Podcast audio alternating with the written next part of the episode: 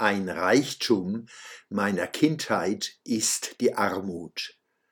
Segenknappheit 2 Meine Familie hatte wenig. Spielzeug galt als Luxus. Ich spielte mit Dingen, die da waren. Das empfand ich nicht als Mangel oder Ungerechtigkeit. Es war einfach so. Ich vermisste nichts. Wenn Eltern, Omas, Opas, Onkel, Tanten und andere Verwandte begreifen würden, dass Kinder nicht kniehoch in Spielzeug warten müssen, um glücklich zu sein, würde dies ihre pädagogische Kompetenz und ihre praktische Liebe zu Kindern stärken. Wahres Wachstum.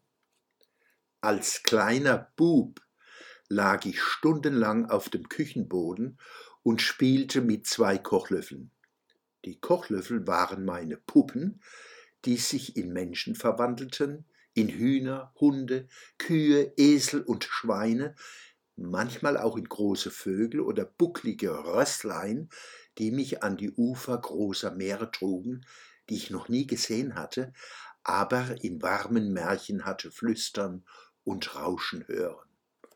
Am Ufer des Meeres verwandelten sich meine Kochlöffel in starke Ruder, und ich saß in einem Boot, das mich zu fernen Inseln trug.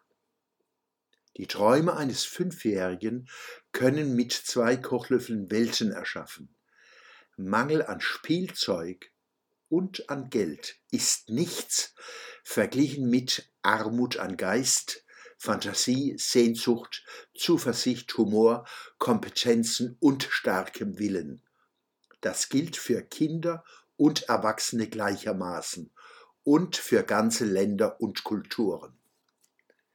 Ein starker Geist vermag Knappheit zu überwinden oder sie in einen Schatz zu verwandeln.